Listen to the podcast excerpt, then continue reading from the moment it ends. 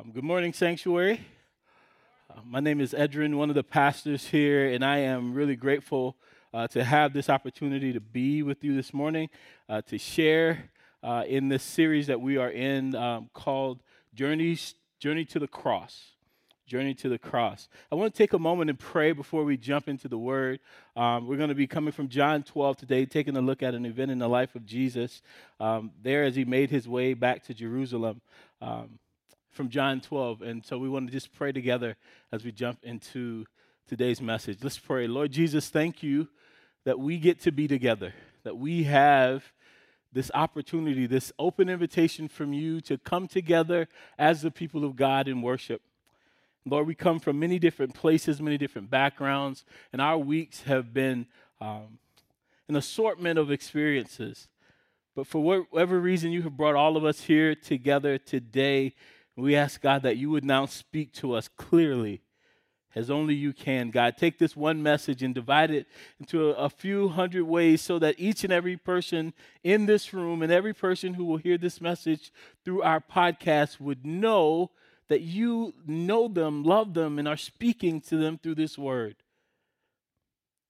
God, help us, whether we are young in the faith, whether we've been walking with you for a long time, whether we sit here full of questions and wondering if any of this is even real, God, meet us where we are and help us to take this next step in our faith. We love you. We honor you with our lives. We give you our very best. In Jesus' name we pray. Amen. Over the last several weeks, we have been in a series uh, called Journey to the Cross. We have uh, been using the, the, the lectionary. We, are not a lectionary preaching church per se, but we've been using the lectionary with some assigned passages each week as we've been walking through the New Testament, observing key moments in the life of Jesus' ministry. Um, this is a really cool opportunity for us to be preaching from the lectionary because it allows us to be preaching on the same text each week that millions of other Christians around the world are also hearing. This is a reminder for us that we are a part of something much bigger than just North Minneapolis. We love North Minneapolis. We are called to North Minneapolis. We reside in North Minneapolis, but there is a much bigger church out there. And through the lectionary preaching, we get to connect with brothers and sisters around the globe as we journey towards the cross. And today we get to wrestle with the cross, this, this critical, most important aspect of our faith. We, we get to remember today and in the weeks to come the death, the burial, and the resurrection of Jesus Christ. Friends, there are many important things about our faith, but everything that we believe centers on the belief, the central belief, that Jesus, the only Son of God, came and dwelt on earth in bodily form, was crucified, he died, was buried, and rose again on the third day. That's the essence of our faith. And everything that we believe hinges on that. And so we will be considering together today and in the weeks to come as we move into Holy Week what it is for us to understand the journey to the cross. This is fundamental teaching. And so I want to encourage you to commit to being here each Sunday and in our special service next Friday evening on Good Friday. I also want to encourage you to invite friends and neighbors to come and be a part of this. Yes, I am inviting you to invite your friends, your neighbors, your coworkers, anyone who you feel might grow be transformed by hearing the message of the life of Jesus. And so we'll meet together next Sunday for two services on Palm Sunday. We will meet on a special service on Good Friday where we will join in worship with other covenant churches from around the Twin Cities region. And then we will meet for three services on Easter Sunday. So you get three chances to wear your Easter suit. We'll meet at 9, at 10:30, and at 12. And if you don't know what an Easter suit is, ask your neighbor. They'll, they'll tell you. You got to try it if you haven't tried it. We'll have 60 minute services those days. So we will condense the service down to an hour on Easter Sunday so that we might work in three services that day and accommodate what we hope to be uh, larger crowds on that day. And so, as we continue in this series of Journey to the Cross today, we want to look together at the Gospel according to John, where we get to see a very significant occurrence in the life of Jesus. Now, usually at this point in the message, I would take about 10 to 15 minutes to try and give an overview of an entire book and help us to see what John has covered in this book from chapters 1 up through chapter 11. But instead of doing that today, I thought I would save my wonderful voice. Um, and I came across a cool resource from the Bible Project that does a really creative, clear job of explaining what the Gospel of John is about. And so we're going to take a look at that video together as we get started and head towards John 12. The Gospel according to John.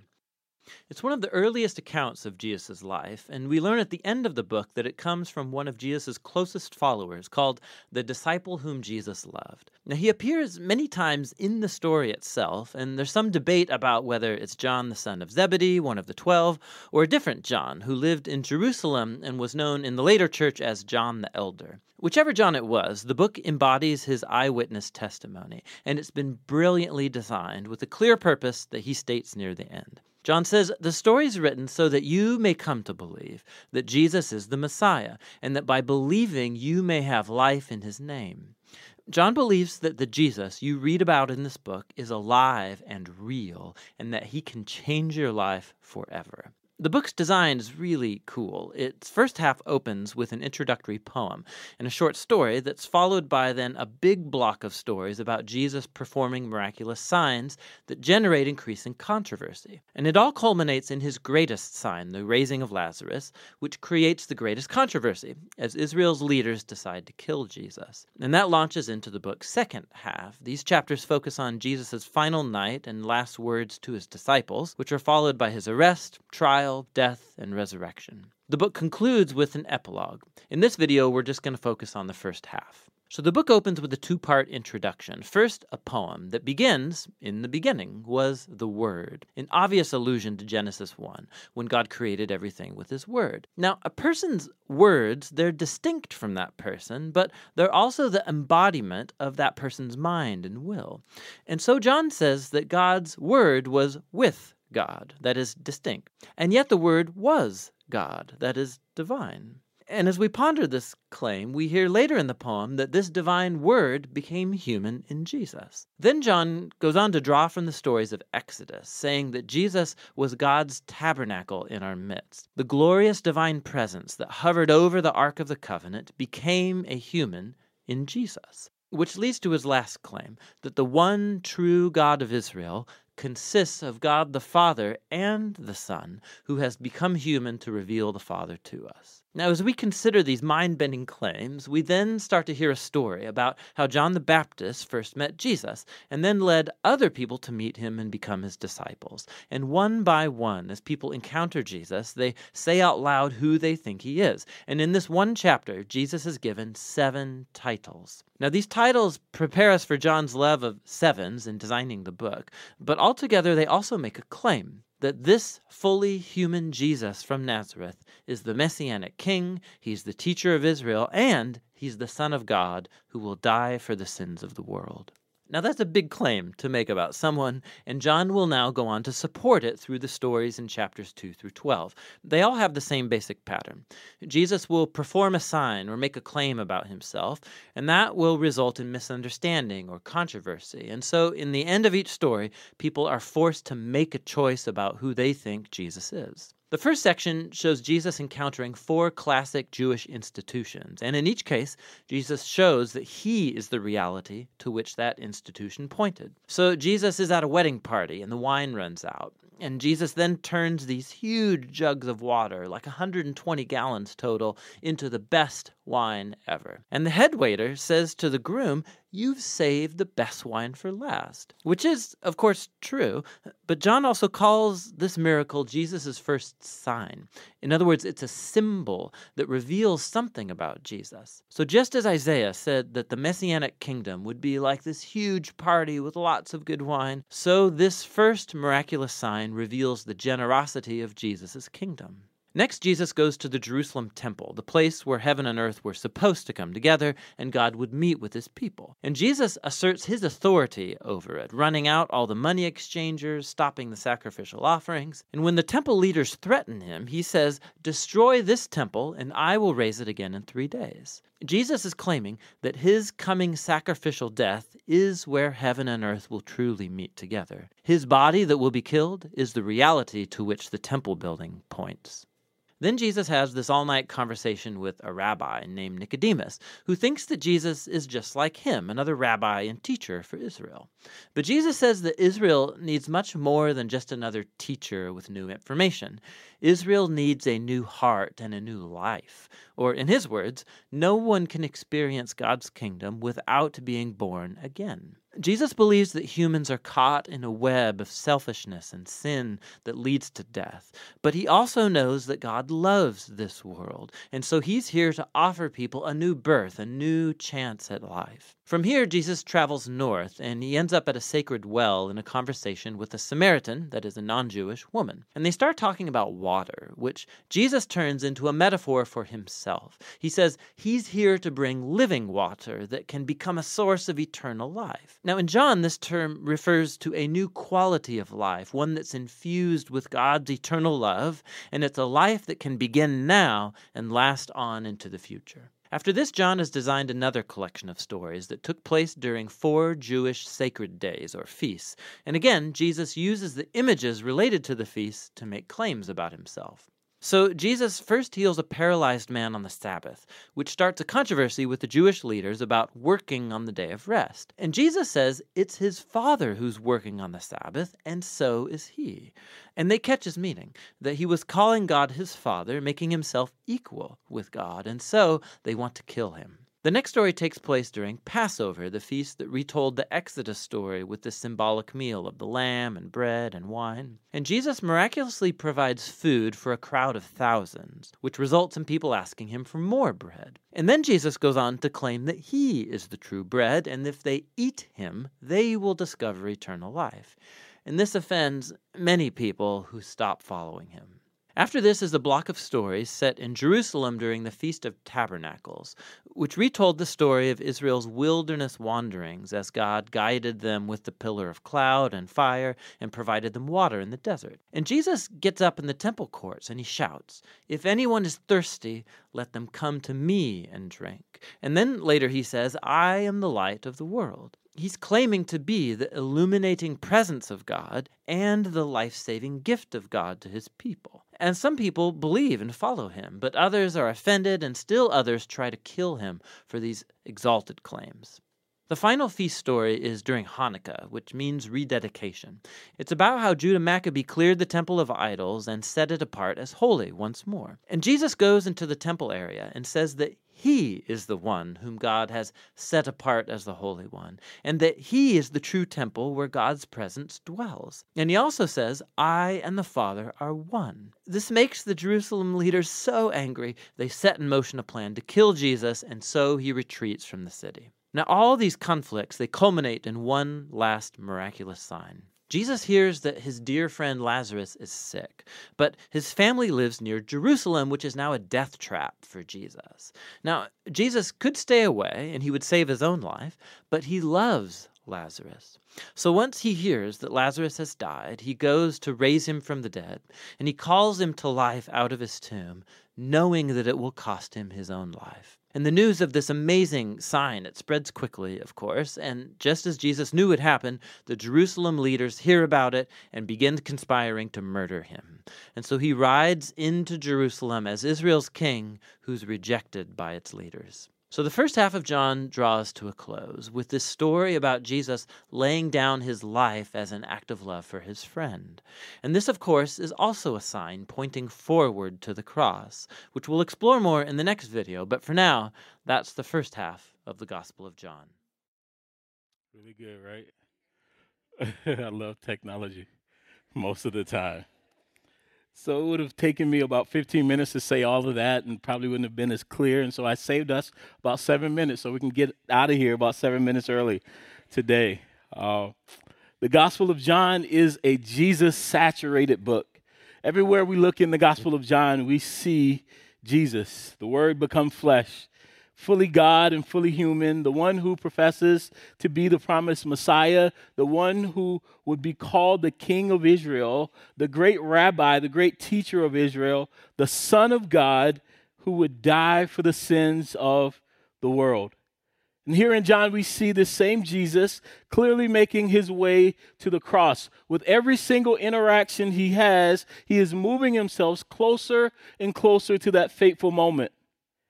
John chapter 11, we've already heard of his friend Lazarus becoming sick, dying, and Jesus showing up and raising Lazarus from the dead.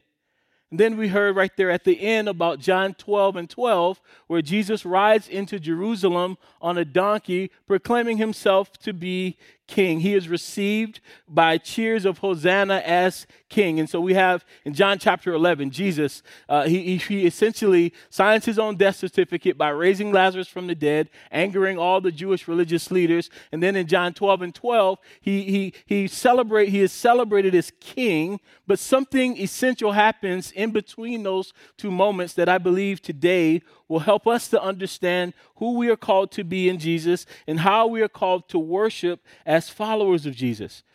So, between the raising of Lazarus and between Palm Sunday, which we will celebrate next week, I want us to look at John chapter 12, beginning with verse 1. John chapter 12, beginning with verse 1. Here's what the word says Six days before the Passover, the Passover festival, Jesus came to Bethany, where Lazarus lived, whom Jesus had raised from the dead. Here, a dinner was given in Jesus' honor. Martha served while Lazarus was among those reclining at table with him. Then Mary took about a pint of pure nard an expensive perfume. She poured it on Jesus' feet and wiped his feet with her hair. And the house was filled with the fragrance of the perfume. But one of his disciples, Judas Iscariot, who was later to betray him, objected. Why wasn't this perfume sold and the money given to the poor? It was worth a year's wages. He did not say this because he cared about the poor, but because he was a thief, as keeper of the money bag he used to help himself to what was put into it. Leave her alone, Jesus replied. It was intended that she should save this perfume for the day of my burial. You will always have the poor among you, but you will not always have me.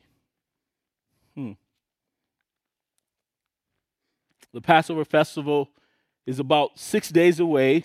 And Jesus decides to go again to an area where he is sure to be at risk. There's a dinner given in his honor at a place called Bethany, the city that is home to Lazarus, who's just been raised from the dead, his sisters Mary and Martha. Many gather on this evening uh, to see Jesus and to see Lazarus. There, there's somewhat of a spectacle because Jesus has raised his friend from the dead. And there, right in the middle of all the festivities, Mary, Jesus' friend and Lazarus' sister, gets on her feet. She pulls out this jar of, of, of perfume and uh, an ointment called nard, and she begins to pour it all over Jesus' feet. Not just a drop here and there, not just a little bit so that she can save some for later. Mary takes lavish, generous amounts of this ointment and she pours it all over Jesus.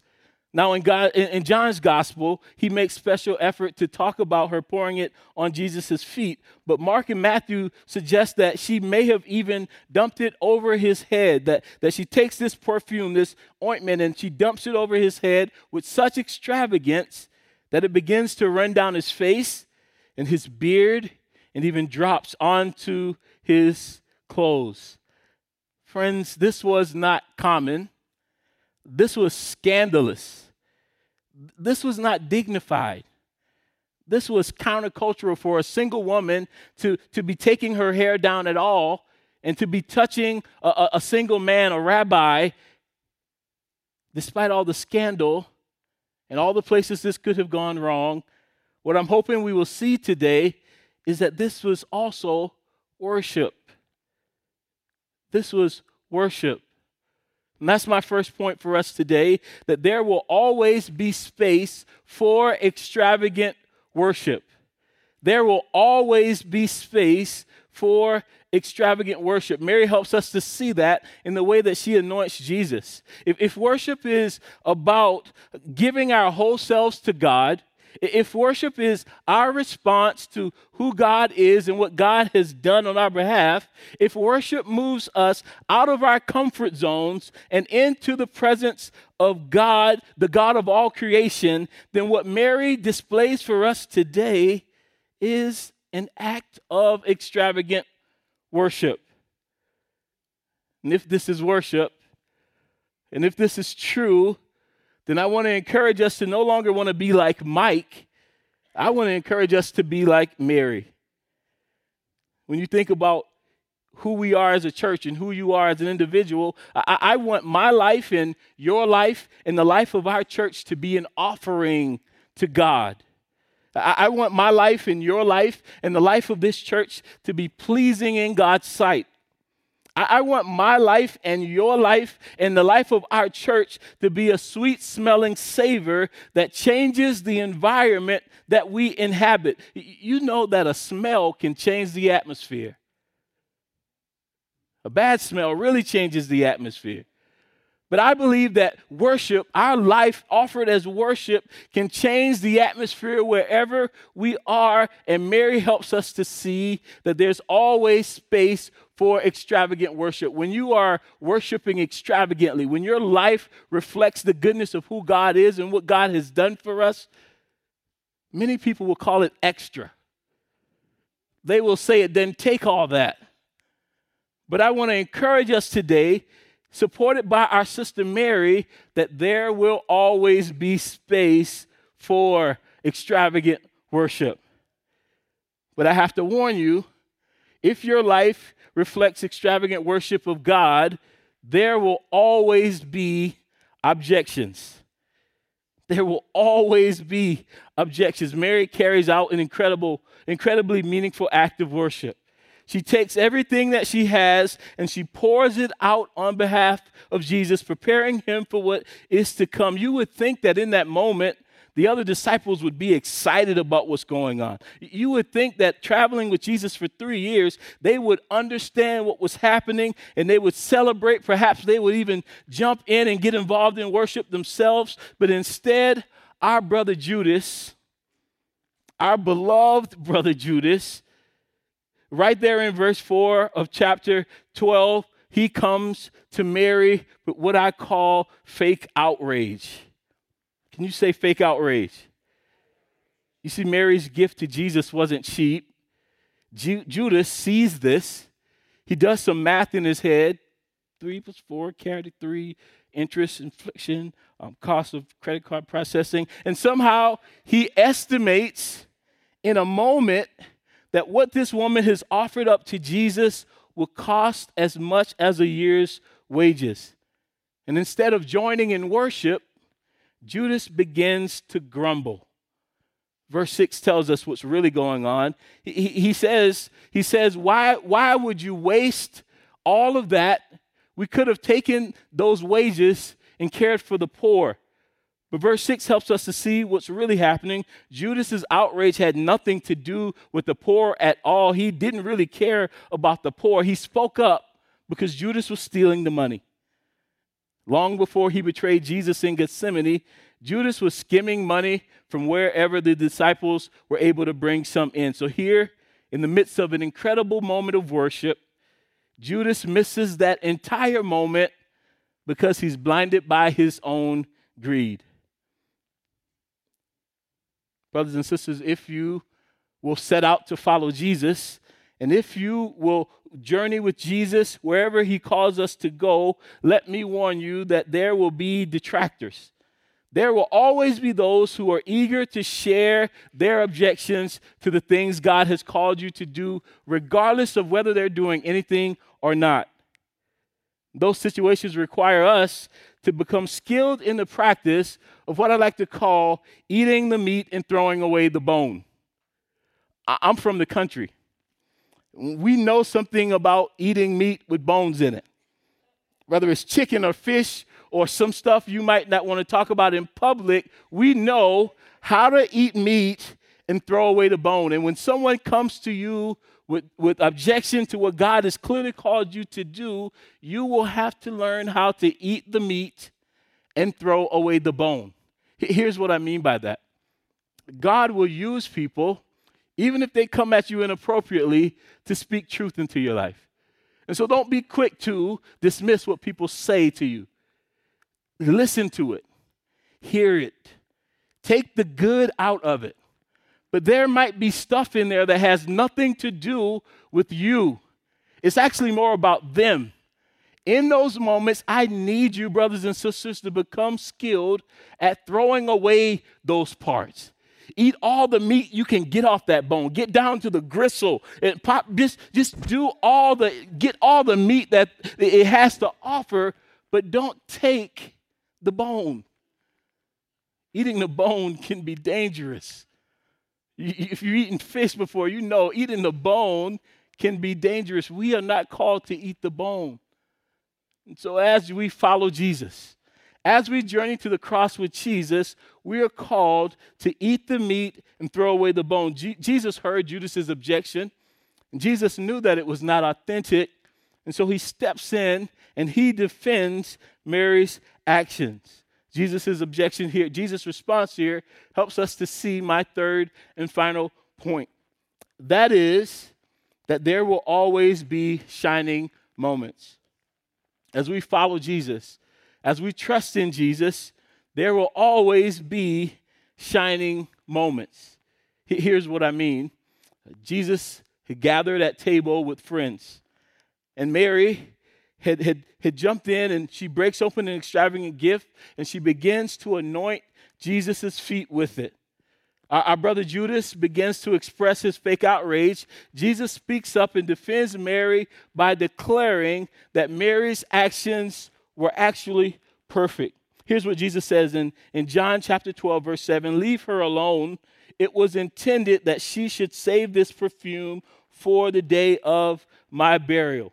Jesus speaks up and says to Judas, uh, to, to the, the grumbling of Judas, this was a holy moment.